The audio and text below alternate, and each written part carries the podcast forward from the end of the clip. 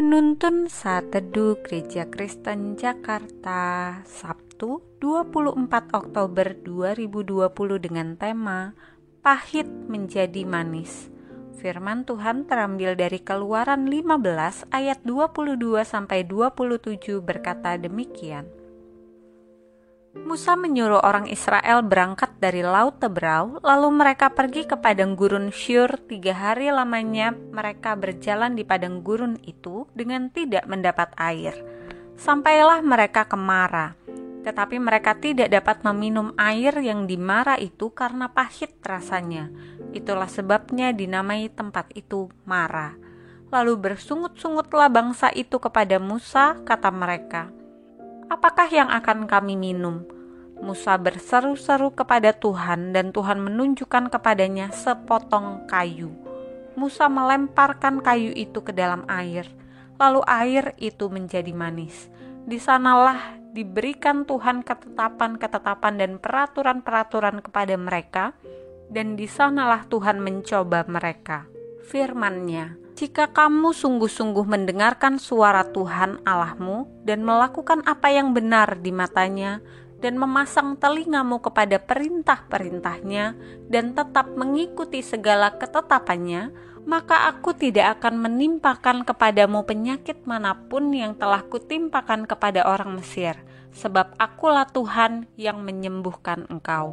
Sesudah itu sampailah mereka di Elim, di sana ada dua belas mata air dan tujuh puluh pohon korma. Lalu berkemahlah mereka di sana di tepi air itu. Saya duduk selama lima jam dalam bus yang berlari kencang dari terusan Swiss menuju Santo Catherine Morgelen di pegunungan Sinai. Bus itu membelah kawasan gurun yang gersang di tengah hari panas terik. Tentu saja bus itu full AC, sehingga saya bisa duduk manis dan nyaman di dalamnya. Saat itu saya membayangkan betapa beratnya perjalanan Musa dan bangsa Israel di sana, berjalan kaki tanpa air. Sudah tiga hari mereka tidak melihat air. Terakhir kali mereka melihat air adalah ketika laut teberau tanpa ampun menghanyutkan tentara Firaun dengan dengan semua perlengkapan perang canggihnya. Tiga hari pastilah terasa begitu lama di tengah padang gurun syur yang panas dan kering. Doa yang mereka panjatkan sebanyak langkah kaki mereka, permintaannya cuma satu, air. Dan ketika akhirnya mereka mencapai Mara, sorak kegirangan di wajah mereka lenyap seketika seiring rasa pahit yang tertinggal di lidah. Air di Mara tidak bisa diminum, pahit tidak seperti yang mereka minta doa tak terjawab. Rasa senang segera diganti dengan sungut-sungut kemarahan. Sekalipun Tuhan kemudian melakukan mujizat mengubah air pahit mara menjadi manis, namun kisah Israel itu memberi pelajaran penting buat saya.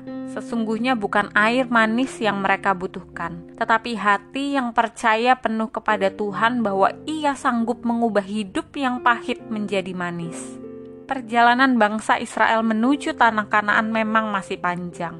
Rintangan dan tantangan membentang di sepanjang jalan. Semua itu dapat membuat mereka pahit hati dan berbalik dari Tuhan. Itu sebabnya mereka perlu belajar percaya penuh dan berharap pada Tuhan ia sanggup menyediakan 12 mata air dan 70 pohon korma yang menanti di depan. Padang gurun tidak harus membuat kita kehilangan iman kepada Tuhan. Apakah saudara seperti sedang berjalan di padang gurun saat ini? Sedang menanti jawaban doa yang tak kunjung datang?